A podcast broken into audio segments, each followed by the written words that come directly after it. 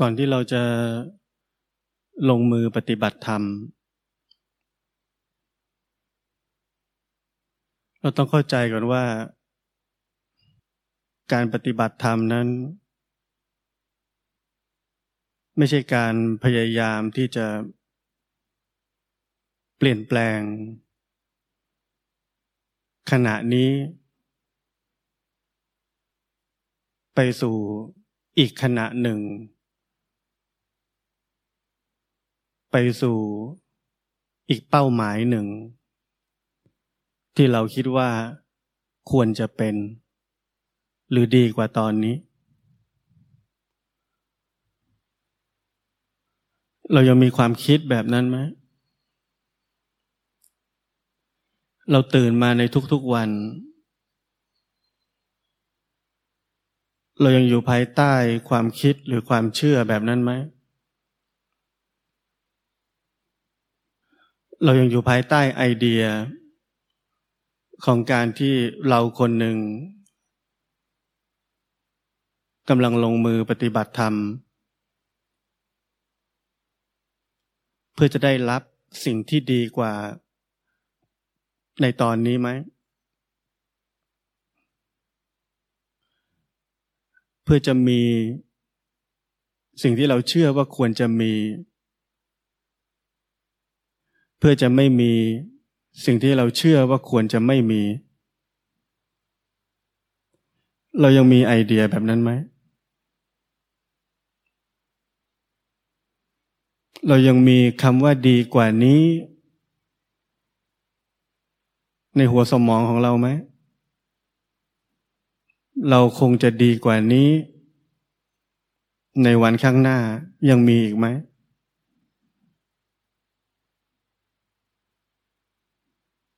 เราคงจะไปถึงเป้าหมาย ในลำดับขั้นต่างๆ ซึ่งไม่พ้นความรู้สึกว่าเราจะดีขึ้นเรื่อยๆ ไปถึงจุดจุดหนึ่งที่เป็นจุดสูงสุด เรียกว่าความหลุดพ้น เรียกว่านิพพาน เรียกว่าไม่มีเรา เรียกว่าพ้นจากความปรุงแต่งทั้งปวง เรียกว่ามีสติสมบูรณ์ เรายังมีอย่างนั้นอยู่ไหม ถ้าเรายังมี ผมย้ำว่าถ้าเรายังมีแปลว่าชีวิตของเรานั้นไม่เคยเป็นการปฏิบัติธรรมเลย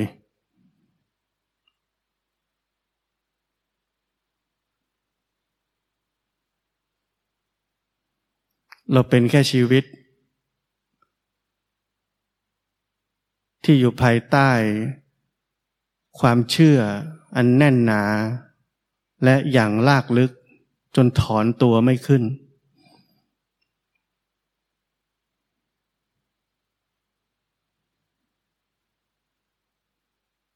จริงไหมว่าเราพยายามจะรู้สึกตัว เพราะเรามีความหวังว่าถ้าเรารู้สึกตัว เราจะดีกว่านี้ จริงไหมว่าเราพยายามจะรู้ทันความคิด รู้ทันอารมณ์ รู้ทัน สภาวะธรรมต่างๆ ในจิตใจ เพราะเราหวังว่าถ้าเรารู้ทันแล้วเราจะดีกว่านี้ หรือถ้าเรารู้ทันแล้วนั่นคือถูก เรากำลังได้ปฏิบัติธรรมอย่างถูกต้อง ตามสิ่งที่เราเชื่อแล้ว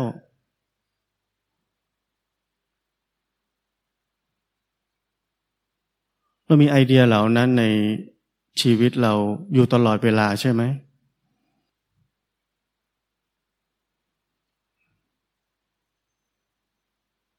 ตอนนี้เป็นแบบนี้แล้ว โอ้ เหมือนที่อาจารย์พูดไว้ เหมือนที่ครูบาอาจารย์บอกไว้ เหมือนที่ตำราบอกไว้ เราดีแล้ว เราถูกแล้ว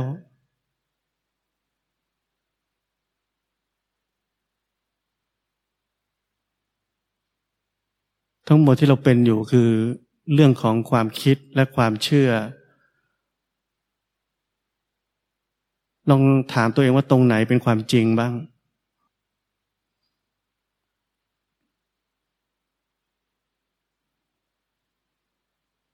ตรงไหนที่พ้นจากความเป็นเราบ้าง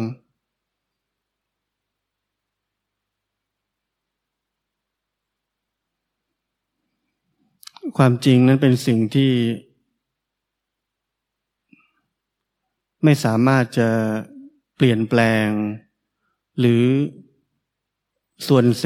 โซซัดโซเซไปได้ด้วยความคิดหรือความเชื่อ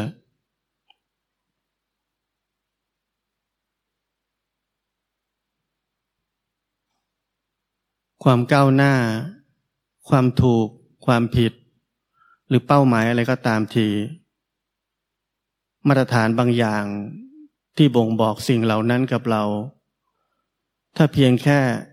ปัจจัยใดปัจจัยหนึ่งเปลี่ยนทุกอย่างจะเปลี่ยนเลย ถ้ามาตรฐานเราเปลี่ยน ความถูกผิดก็จะเปลี่ยน ความเชื่อก็จะเปลี่ยน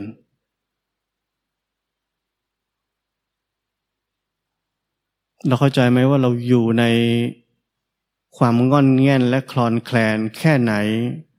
กับความเข้าใจว่าอะไรคือการปฏิบัติธรรม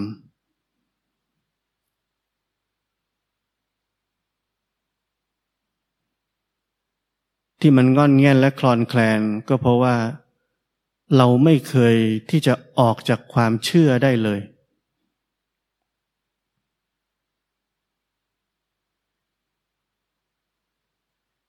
เราไม่เคยที่จะออกจากความคิด ความยึดติดในความคิด ความหลงเชื่อความคิด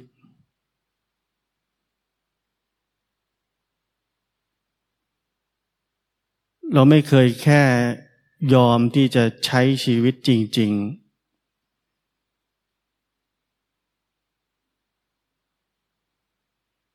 และรับรู้ถึงความเป็นทั้งหมดของชีวิตนี้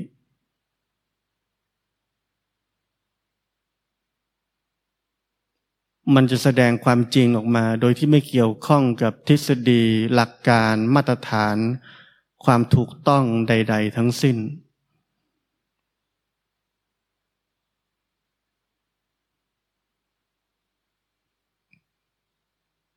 เราเคยรู้จักชีวิตที่แท้จริงไหม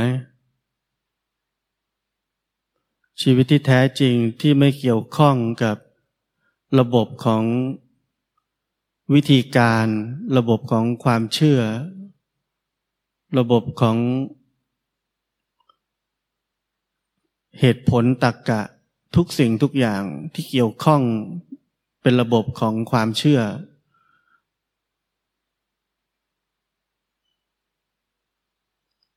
เราเคยรู้จักชีวิตที่แท้จริงนั้นไหม เราเคยใช้ชีวิตที่แท้จริงนั้นไหม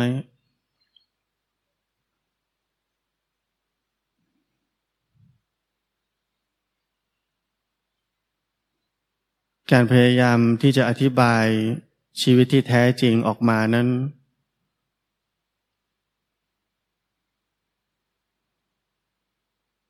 เป็นสิ่งที่เป็นไปไม่ได้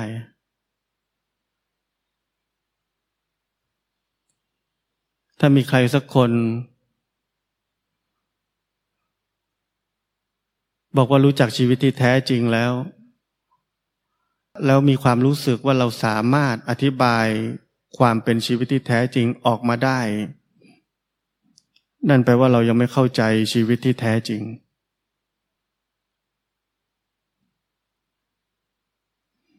ความเป็นทั้งหมดของชีวิตที่แท้จริงนั้น เราแค่สามารถที่จะ อธิบายสิ่งแวดล้อมของมัน แต่เราไม่สามารถอธิบาย ความจริงของมันได้ ว่ามันคืออะไรกันแน่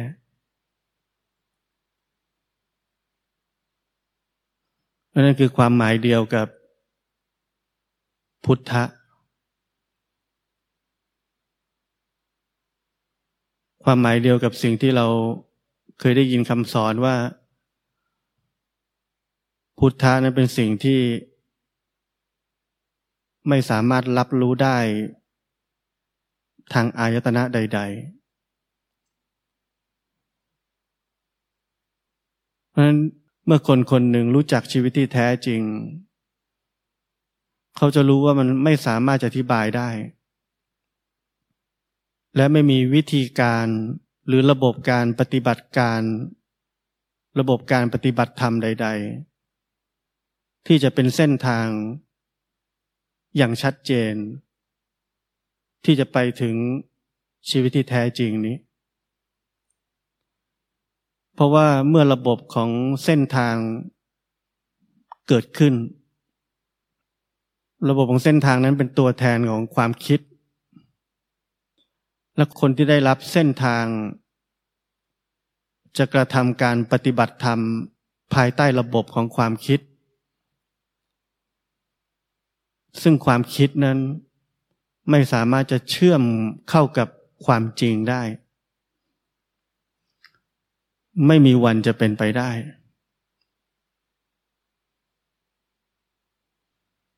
แต่ทุกวันนี้เราใช้ระบบของความคิด ระบบของเส้นทางที่ถูกแปลออกมาจากความคิด แล้วเราใช้ความคิดของเรารับระบบการปฏิบัติธรรมนั้น และดำเนินชีวิต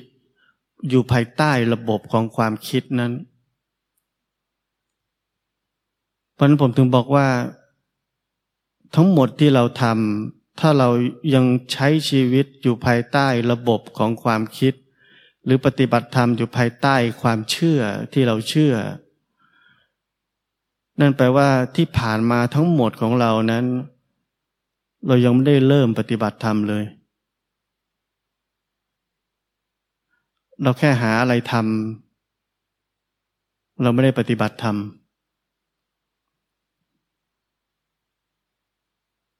ผมบอกพวกเราทุกคนว่า ถ้าเราแค่นั่งเฉยๆ เช่นในขณะนี้ และไม่มีทิศทาง ระบบความคิดความเชื่อใด ๆ ชี้นำแค่นั่งเฉย ๆ เราจะค้นพบว่ามีสิ่งที่เรียกว่าความรู้สึกตัว เราจะค้นพบชีวิตที่เป็นปกติ เราจะค้นพบสภาพที่พ้นจากความปรุงแต่งทั้งปวง เราจะค้นพบสภาพเดิมแท้ สภาพดั้งเดิมของชีวิต ก่อนหน้าที่ระบบความคิด ระบบความเชื่อ ว่าเราจะต้อง ทำอะไรต่อตัวชีวิตนี้ ก่อนหน้านั้น ก่อนหน้านั้นคือสภาพดั้งเดิม ทุกวันนี้เราไม่รู้จักสภาพนี้ ทุกวันนี้เราพยายามปฏิบัติธรรมเราพยายามรู้สึกตัว เราพยายามรู้ทันความคิด เราพยายามรู้ทันสภาวะธรรมต่าง ๆ ในจิตใจ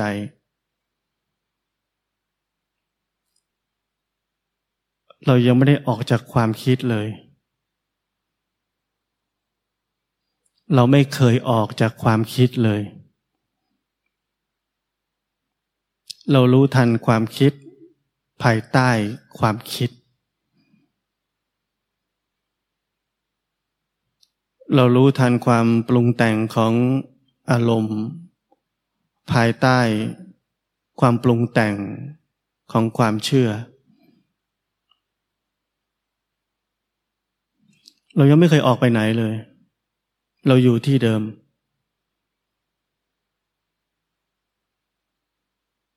ผมอธิบายทั้งหมดเพื่อให้เราเห็นภาพหรือเข้าใจตัวเองว่า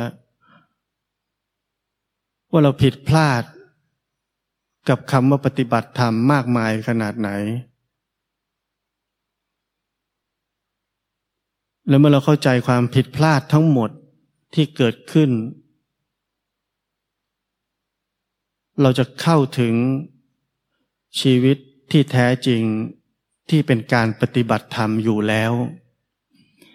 ผมบอกว่ามันเป็นอยู่แล้ว การปฏิบัติธรรมเนี่ยมันเป็นชีวิตอยู่แล้ว เมื่อเราเลิกทำสิ่งที่ผิดทั้งหมด สิ่งที่เราต้องการจะปรากฏออกมา มันเป็นอยู่แล้ว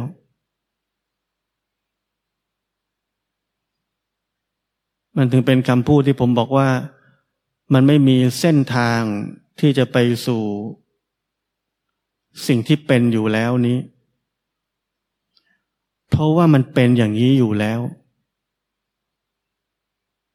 เหมือนที่ผมยกตัวอย่างว่า พวกเรากำลังถามผมว่า ช่วยสอนหน่อยว่าจะเป็นคนยังไง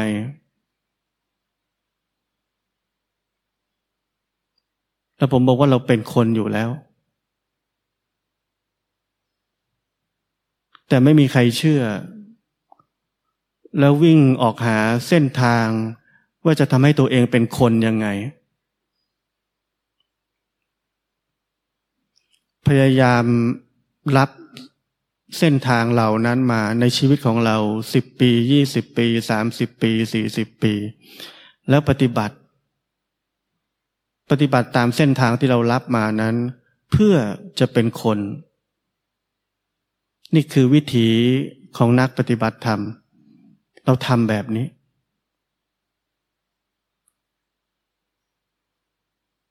เพราะนั้นเราแค่เลิกทำทุกอย่างที่ไร้สาระแบบนั้น แล้วเราจะพบว่าเราเป็นคนอยู่แล้ว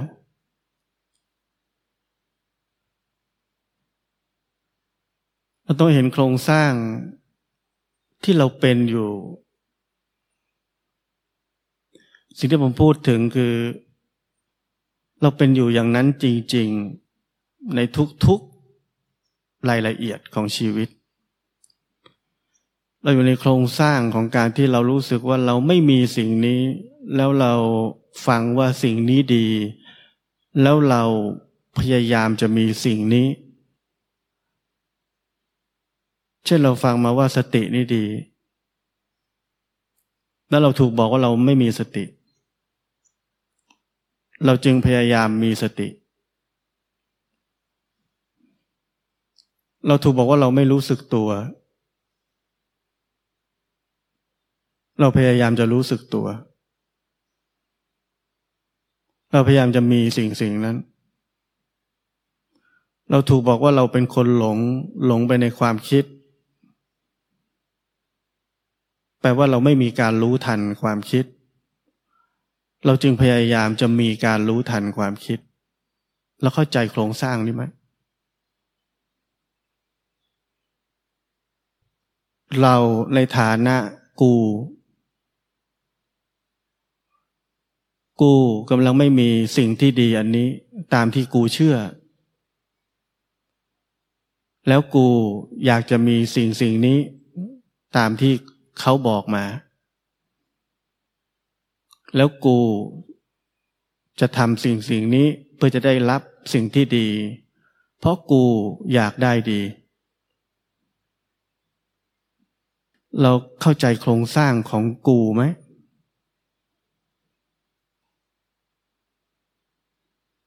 เราอยู่ภายใต้ระบบของความเชื่อของอัตตา แล้วเราทำตามนั้น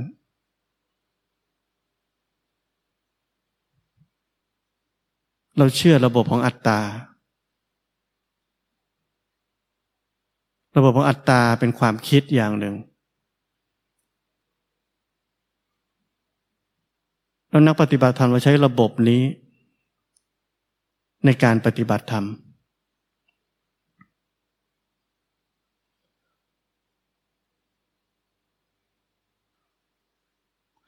การเห็นโครงสร้างทั้งหมดที่ผมพูดถึงนี้ ถึงจะเรียกว่าการปฏิบัติธรรม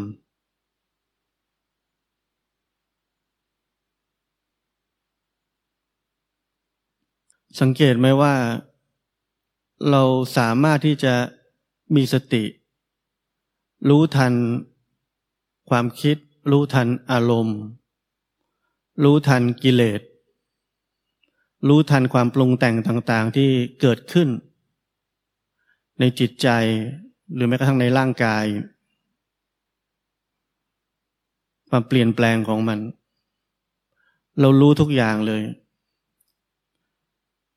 แต่สิ่งที่เราไม่รู้ คือเราไม่รู้จักความเป็นทั้งหมดของชีวิตนี้ทำไมเราถึงไม่รู้เรื่องของโครงสร้างต่าง ๆ ที่ผมพูดถึงมาหลายครั้ง ทำไมเรารู้สภาวะมาตลอดชีวิตเรา แต่เราไม่รู้จักชีวิต ปัญหามันคืออะไร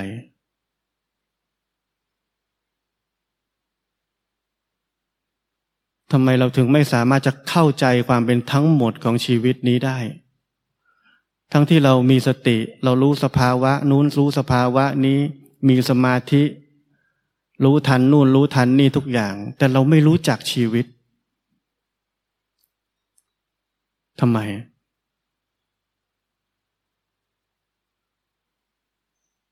เพราะเรายังอยู่ เราคือคนที่ทำเราคือระบบของอัตตานั้น เราจึงไม่เคยเห็นตัวเองเลย เราเห็นแต่อย่างอื่นเหมือนที่ผมบอกว่าถ้าเราไม่กลับคืน สู่สภาพเดิมแท้ สภาพดั้งเดิมที่มีอยู่แล้ว ก่อนหน้า ก่อนหน้าที่จะถูกความคิดระบบของการปฏิบัติ ความเชื่อต่างๆ ชี้นำก่อนหน้านั้น เราไม่เคยรู้จักสภาพเดิมแท้อันนั้น เปรียบเสมือนสภาพเดิมแท้นั้นเหมือนน้ำใสบริสุทธิ์ เราไม่เคยรู้จักน้ำใสบริสุทธิ์นี้ ตั้งแต่เราก้าวเข้ามาปฏิบัติธรรม เรารู้จักแต่น้ำสี สีแดงเรียกโกรธ สีดำเรียกอกุศล สีเหลือง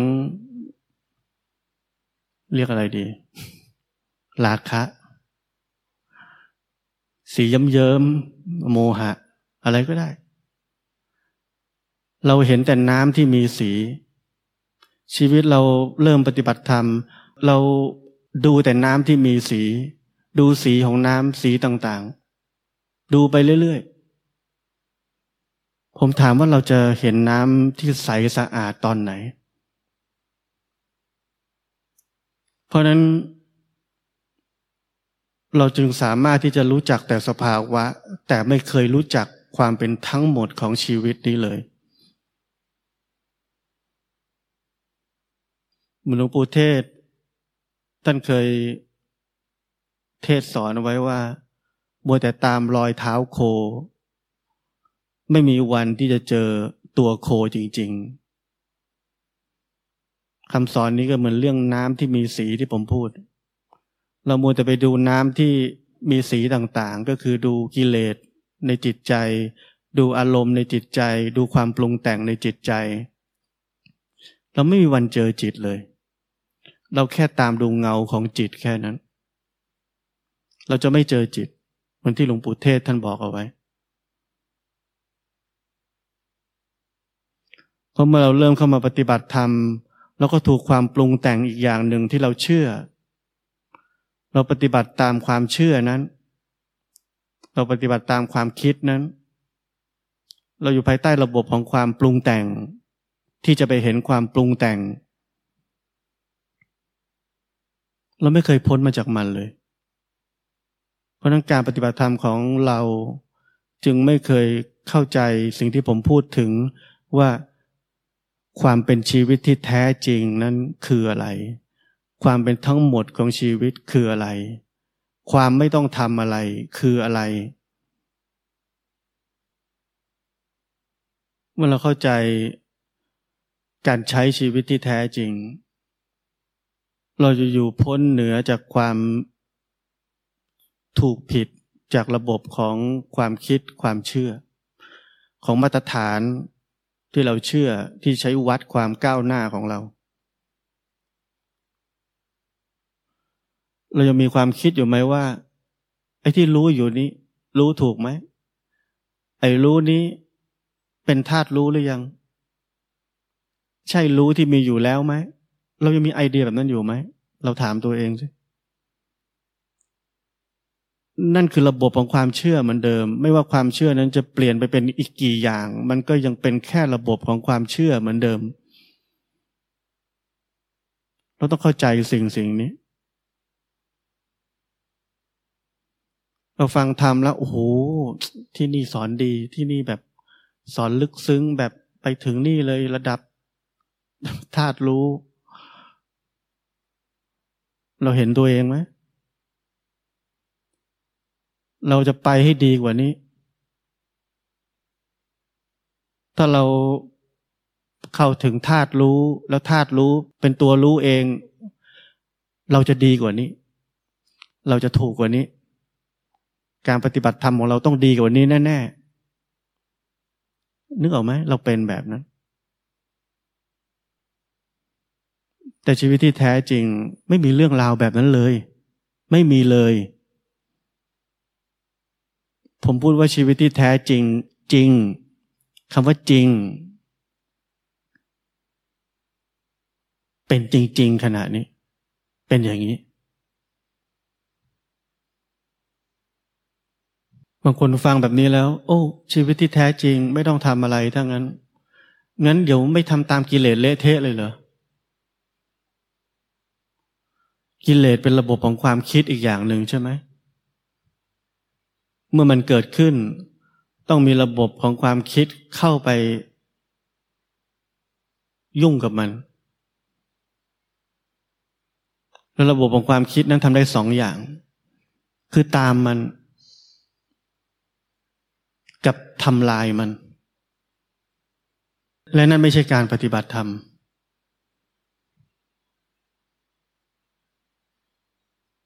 เพราะนั้นเมื่อผมบอกว่า เส้นทางนั้นเกิดจากความไม่มีเส้นทาง ซึ่งคือการพ้นจากความปรุงแต่งทั้งปวง ซึ่งหมายถึง พ้นออกจากทุกระบบของความคิด ความเชื่อ ความไม่เชื่อ พ้นออกจากระบบของเป้าหมาย พ้นออกจากระบบของการที่เราคนหนึ่งกำลังเป็นผู้ที่ได้รับอะไร แล้วถ้าเราลองดู เราจะรู้จักสิ่งที่ผมให้ชื่อมันว่าคือชีวิตที่แท้จริง ชีวิตที่เรียบง่าย แต่อย่าอ้างอิงไปถึงกับว่า ความแท้จริงที่ผมพูดถึงนั้น เท่ากับความเรียบง่าย อย่าลืมสิ่งที่ผมบอกว่า ความแท้จริงหรือสิ่งสิ่งนั้น เป็นสิ่งที่อธิบายไม่ได้ ให้ภาพลักษณ์มันไม่ได้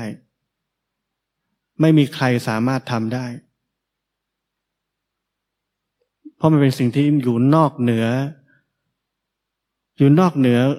จากความปรุงแต่งทั้งหมด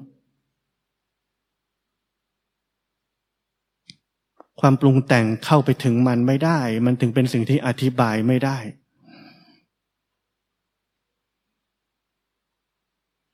และความเป็นทั้งหมดของชีวิตที่แท้จริงคือสิ่งนั้น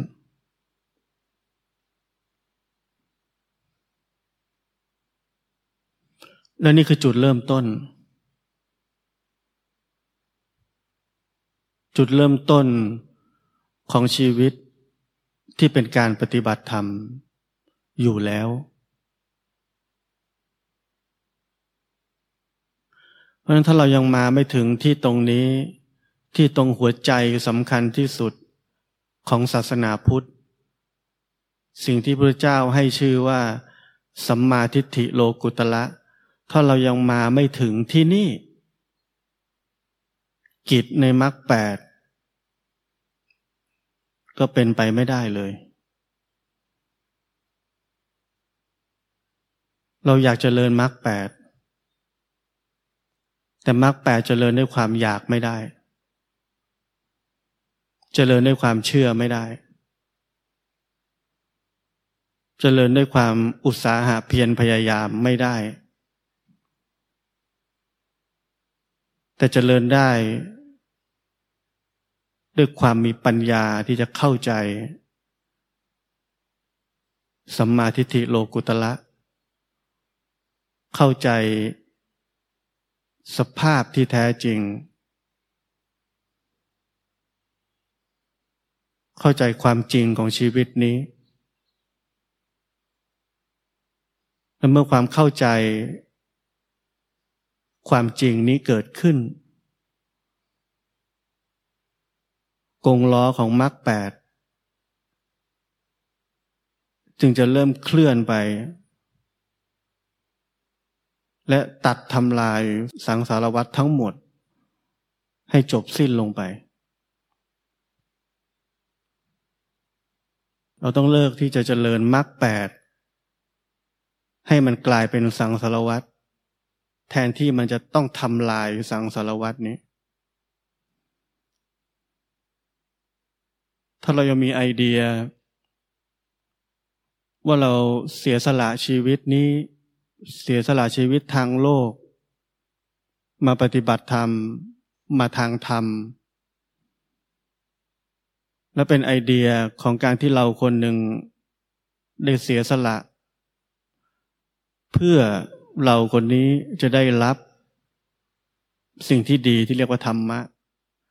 ถ้าเรายังมีไอเดียนั้นอยู่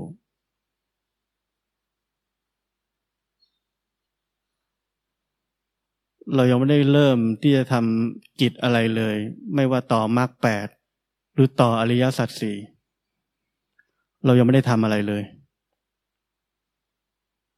เราแค่สร้างสังสารวัตรใหม่เฉยๆ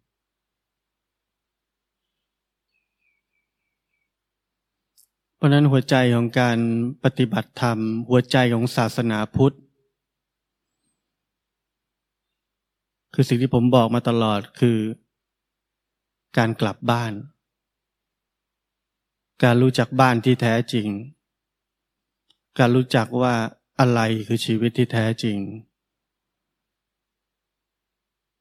หรือภาษาบาลีก็คือ การรู้จักว่าอะไรคือสัมมาทิฏฐิโลกุตละ นั่นคือกิจข้อแรก ในอริยมรรคมีองค์แปดที่เราต้องรู้ หัวใจไม่ได้อยู่ที่การพยายามเห็นสภาวะต่างๆ ตามความเป็นจริง นั่นเป็นผลพลอยได้เมื่อเรารู้จักหัวใจที่แท้จริงของศาสนาพุทธ คือสัมมาทิฏฐิโลกุตละ หัวใจไม่ใช่การทำจิตนี้ให้ว่าง นั่นเป็นผลพลอยได้พอเมื่อเรารู้จักสัมมาทิฏฐิโลกุตละแล้ว เราจะรู้จักความว่างที่แท้จริง ความว่างนะไม่ใช่จิตว่าง มันคือความเป็นทั้งหมด ที่มันว่างจากใครคนหนึ่ง ไม่ใช่เรารู้สึกว่าเราจิตว่างแล้ว มันเป็นคนละเรื่องกัน